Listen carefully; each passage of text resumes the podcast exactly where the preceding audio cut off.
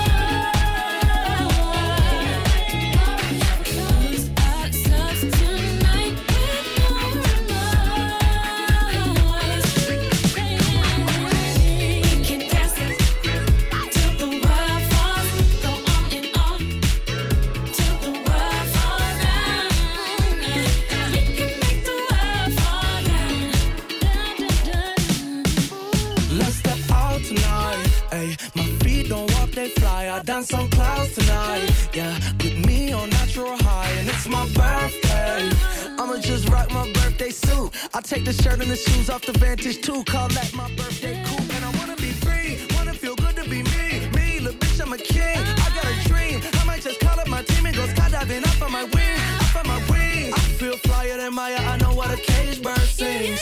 Cause you gotta have a song when the world falls down. You don't wanna be alone,